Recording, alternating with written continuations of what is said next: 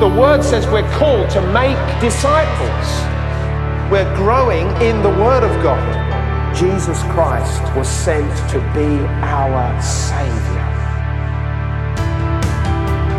This is the Bromley Town Church podcast. We pray God speaks to you through this message, blessing you as you live out God's word. Stream or download other sermon podcasts via the Bromley Town Church website or by using the SoundCloud app. Head over to bromleytownchurch.com.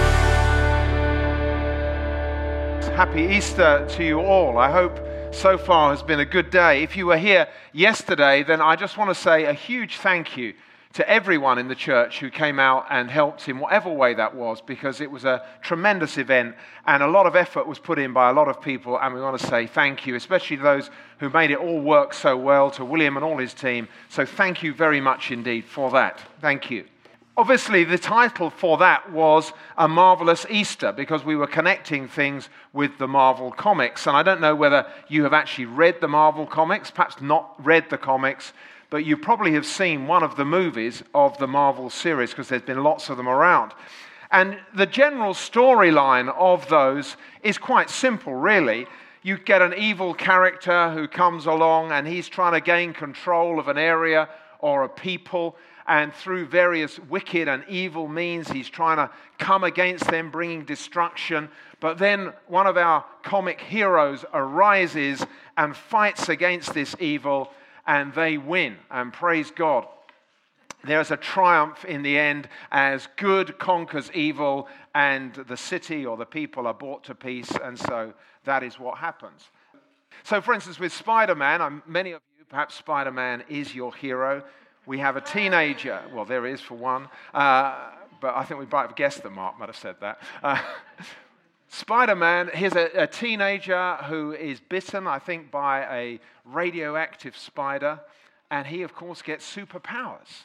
Uh, sort of superpowers that perhaps we might want to have, especially if you're late for a train, just shooting down the street and grabbing onto the uh, lamppost with your spider's web as he does. This super strength that he has, he overcomes and he brings peace to his city and he helps his community, and people are very happy. Or perhaps it's not Spider Man that's your character, perhaps it's Captain America. So here's this guy, Steve Rogers is actually his name. He was too short to be enlisted in the US Army. So there was sadness for him. But he received a top secret serum and that serum enabled him to become a super soldier. And so we see this man dressed in red, white, and blue. He's got stars and stripes on his super shield. And with that shield, he can send back those vicious laser rays that are attacking him. And he can triumph. And Captain America, again, is one of these great characters. But the interesting thing is, the source of these stories isn't just a comic book the source of these stories really is the Bible. Because in the Bible, we read about evil coming along and we read about God triumphing over evil. And so that is really where the whole essence of these comic book stories that we might, many people might know them, but they may not actually know the Bible. The story of the Bible, everything begins with God creating all things. Everything is made by him and for him, is what the Bible says. And you know, it's great because he creates the land, he creates the sun, the moon, the stars, all of these wonderful things. And as the days of creation goes by, God declares, This is good. And yet, when the Bible comes to the pinnacle of his creation, which is mankind himself, then God actually declares over mankind, This isn't just good, this is very good. And so, right at the beginning of the Bible, creation is made, man is made, and God is saying, everything, everything is good. That's the foundation of the Bible. That's the beginning of the Bible. But as you're going through the Bible, and the first book is Genesis, I've just talked to you about Genesis chapter 1 and chapter 2. By the time we get to chapter 3, then we have the story of the entry of evil. And there we read of Satan tempting Adam and Eve to mistrust God and to disobey God. And as they do disobey God, we read of sin entering in to the human heart and a whole of the human race. And you know, it's only a few more chapters on when we get to chapter 6 of Genesis that we read this scripture. Genesis 6, verse 5, and it said this The Lord observed the extent of human wickedness on the earth, and he saw that everything they thought or imagined was consistently and totally evil. We'd started at the beginning with everything being good. And here by chapter 6 of Genesis, we've got this statement over mankind that everything is evil. What they're thinking, what they're doing, everything is evil. How much corruption there has been. Well, we could say that, well, of course, that's in those days of the Bible, referring to a time that is way, way back as far as we are concerned. But let us ask a question of ourselves today Do we still see evil at work in our society? Now, even if you might not wish to shout out the answer, I'll answer it for you because the answer is regretfully yes, we do. We are all aware of the fact that in our society there's examples of lying, of cheating, deception, murder, stealing, abuse, violence, hatred, selfishness, sexual immorality, drunkenness. I could go on and on. But you only have to look at the news every morning and you're seeing examples of these things. It's true to say that in our society today, we experience evil, we experience sin in the life of our society? So the answer is yes, there is still evil at work in our society today. However, I think that when we're talking about these things, most of us would prefer to say of ourselves, well, of course, I just make a few mistakes. Not necessarily sin. I, I make the odd mistake. And sometimes my life needs a little bit of correction. So we'd rather think of it in those times than actually own up to saying that there is wickedness that actually can pass through our lives from time to time because that tends to paint a picture of us that we are not happy with. We don't like to think of ourselves as being evil or sinful or wicked people. We like to think of ourselves as being basically we're good. Yeah, we have the minor, minor interruption and problem, but basically we're a good people. That's what we like to think about of ourselves. But what is sin? Let's just come to an understanding of what the Bible says that sin is. 1 John 3, verse 4 says this Everyone who sins is breaking God's law, for all sin is contrary to the law of God. So basically, we have this understanding of what the Bible is teaching, and that is to say that sin, this word that society these days doesn't really like to use, but this word sin, it means this that we're not doing what God has asked us to do. He set out laws and decrees, and he said, This is the best way for people to live by. So if they live this way, then everything's going to be fine. But not living that way, not doing what God has asked to do, that is breaking his law. That is what the Bible describes as sin. So to see sin, and do we see sin? Well, have a look around you. As I've already said, in our society, then we see sin. It's more particularly easy to see sin in others than it is necessarily to see it in ourselves. We don't always like to look at ourselves, as I've said, but when we look at others, oh my goodness. Look at the people in your office, your neighbors, some of your friends, some of the things they do, some of your so called friends, of the way that they have treated you. Certainly, Mr. Horrid in the office, he's one example that we could look at. Or Mrs. Horrid in the office, who knows? When we look at other people, we see them saying things, judging things, keeping hold of things rather selfishly, perhaps covering up the truth because they're too embarrassed to actually admit what the truth is. We notice sin in other people probably more than we see it in ourselves. And even the Bible says this the Bible says that the acts of the sinful nature, they are obvious. In other words, look, we can look around and we can see it. Even if we don't want to admit to it of what's going on in our lives, we can see it in our society around us. We can see it in other people. We can see it in our husband or wife or our children sometimes more easily than we can see it in ourselves. But the truth is, sin is obvious and each one of us has seen it. But there's more challenging news for us. Romans 3, verse 23, a famous scripture in the Bible says this For everyone has sinned. We all fall short of God's glorious standards. When I mentioned his laws, his decrees, those are his standards. And every single one of us has fallen short. We haven't kept those standards in the way that God wanted us to.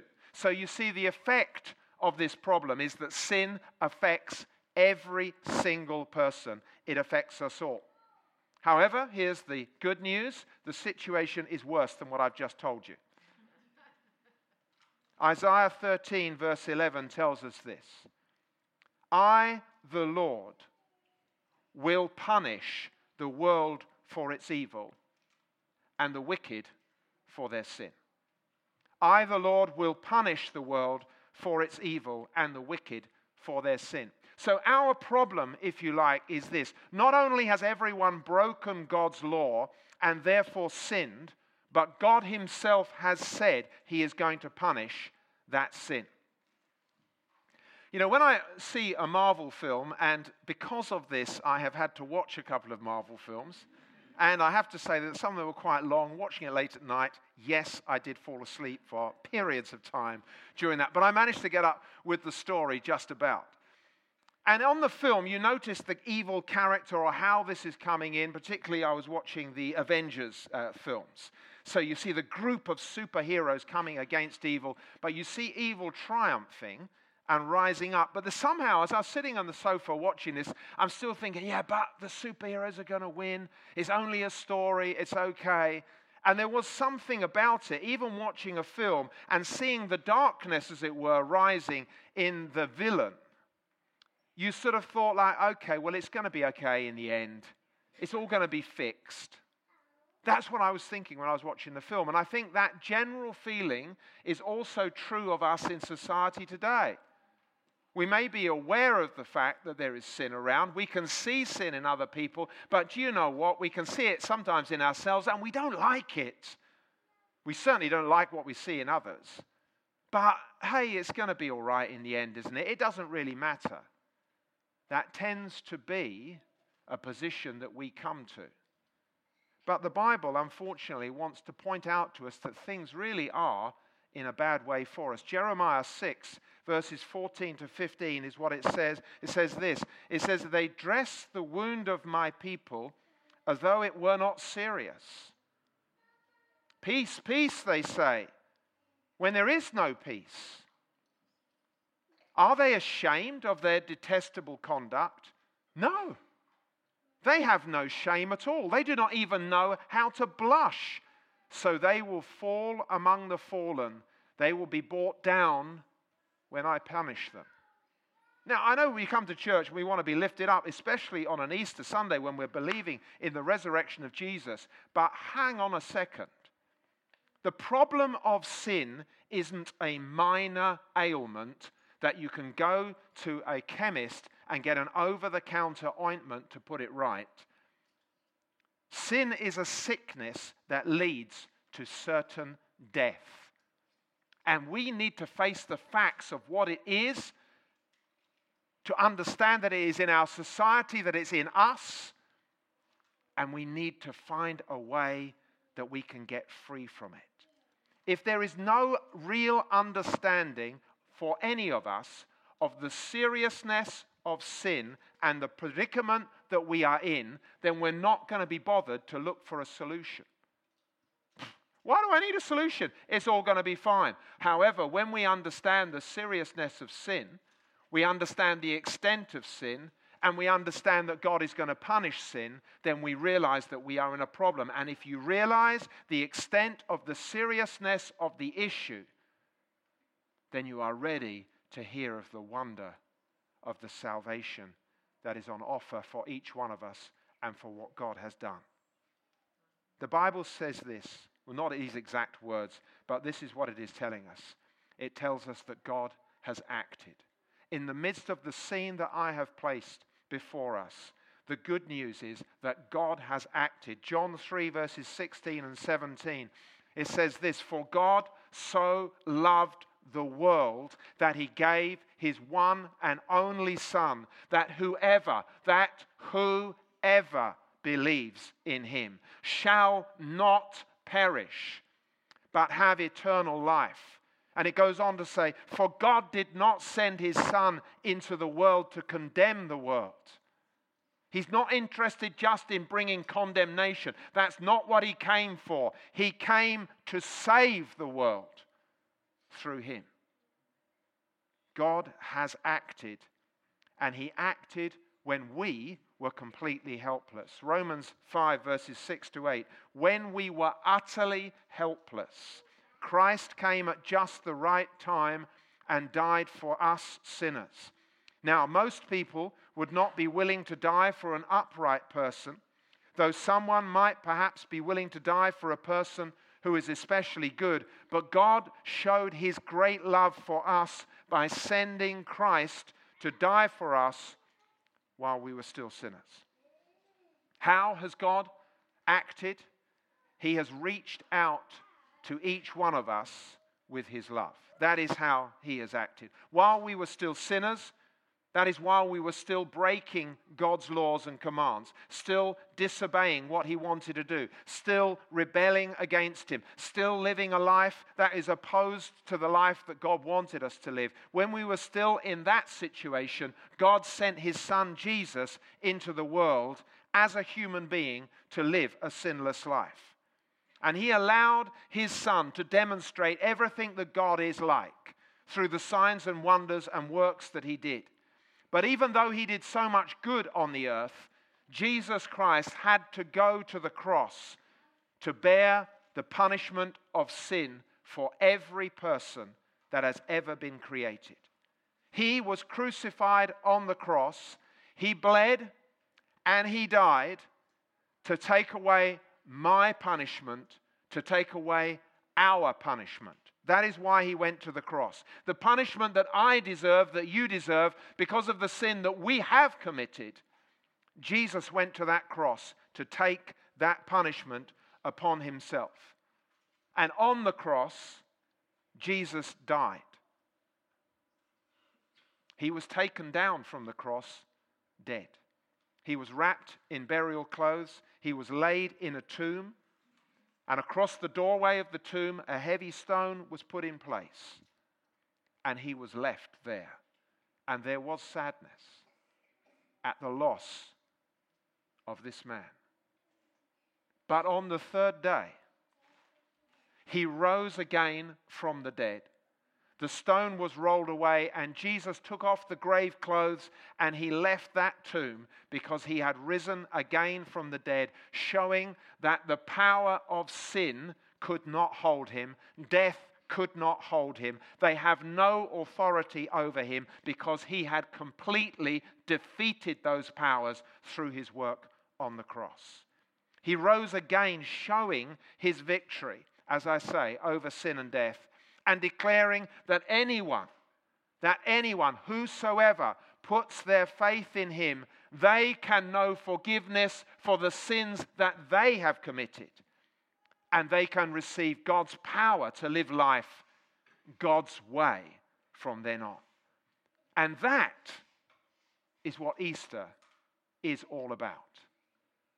I know there's lots of chocolate I know we've been doing stories of marvelous Easter and all that sort of thing, superheroes, but it's all about our superhero, Jesus Christ, the greatest superhero who came to release us from the captivity of sin. Of course, this celebration takes place at springtime. And so, all the association of spring, flowers, bunnies, I'm not quite sure where the chocolate comes from originally, but chocolate comes in. All of that association with Easter, which is great to enjoy as a holiday. But why do we celebrate Easter? We celebrate Easter because Jesus Christ came to forgive sinners and to live, give them new life. That we can find forgiveness and peace. Peace so that we can live life differently. Forgiveness so that we can go to be with Jesus when he returns again to take us with himself. We truly have a hero in Jesus Christ who loved us and gave himself for us. You know, for the Jews, this is Passover time. That's the reason why we have this festival. And although it moves around, that's because of the phases of the moon and how the Jewish Passover festival is organized. And for Jews, they remember Passover because that is the time when, as in their history, that they put the blood on the door when they were in Egypt. They put the blood of a lamb on the door frame of their house. So when the angel of death came over, to bring death upon the firstborn of Egypt, every house that had blood on it, the angel would pass over, and nobody in that household would be affected by the death of the firstborn. That happened in their history. And what happened to Egypt is that Egypt, that was holding this nation captive, at that point they said, We have had enough. You Israelites, you are free to go. And they escaped. And that is their great escape from the captivity of the Egypt, and they now knew the freedom. And from that point, they were taken on as a nation to find their promised land. That's the Jewish history, but that story, of course, talks to us of exactly what Jesus did. And he came at that time to demonstrate that he was the lamb that was slain, so that when the angel of death comes over, everybody who has put their trust in him can know freedom from their sin and new life in Him. That is for the Jews, but it comes alive in Jesus. And for us, as we look to this Easter, we're believing of what Jesus has done. If we do not understand the corruption of sin, we will not understand the glory of what Christ has done. But if you are sitting here this morning and in your heart you want to know forgiveness of your sins, you want to have a life that is right before God. You want to know His peace and His presence in your life. Then today is a day of salvation because it is the day when Jesus came and when we remember that he didn't just come and die, he rose again, showing that he has power and authority over those things and the ability to lead us into a new life. So we have a hero a superhero in Jesus Christ who has loved us and has reached out of heaven to rescue us. So let's make sure that we give ourselves to Him, that we find forgiveness of all of our sins, and that we gain strength from Him so that we might live life His way and make this truly a marvelous Easter. Thank you for listening to this message from Bromley Town Church you are always welcome to visit us on a Sunday morning or join us again for more messages here online.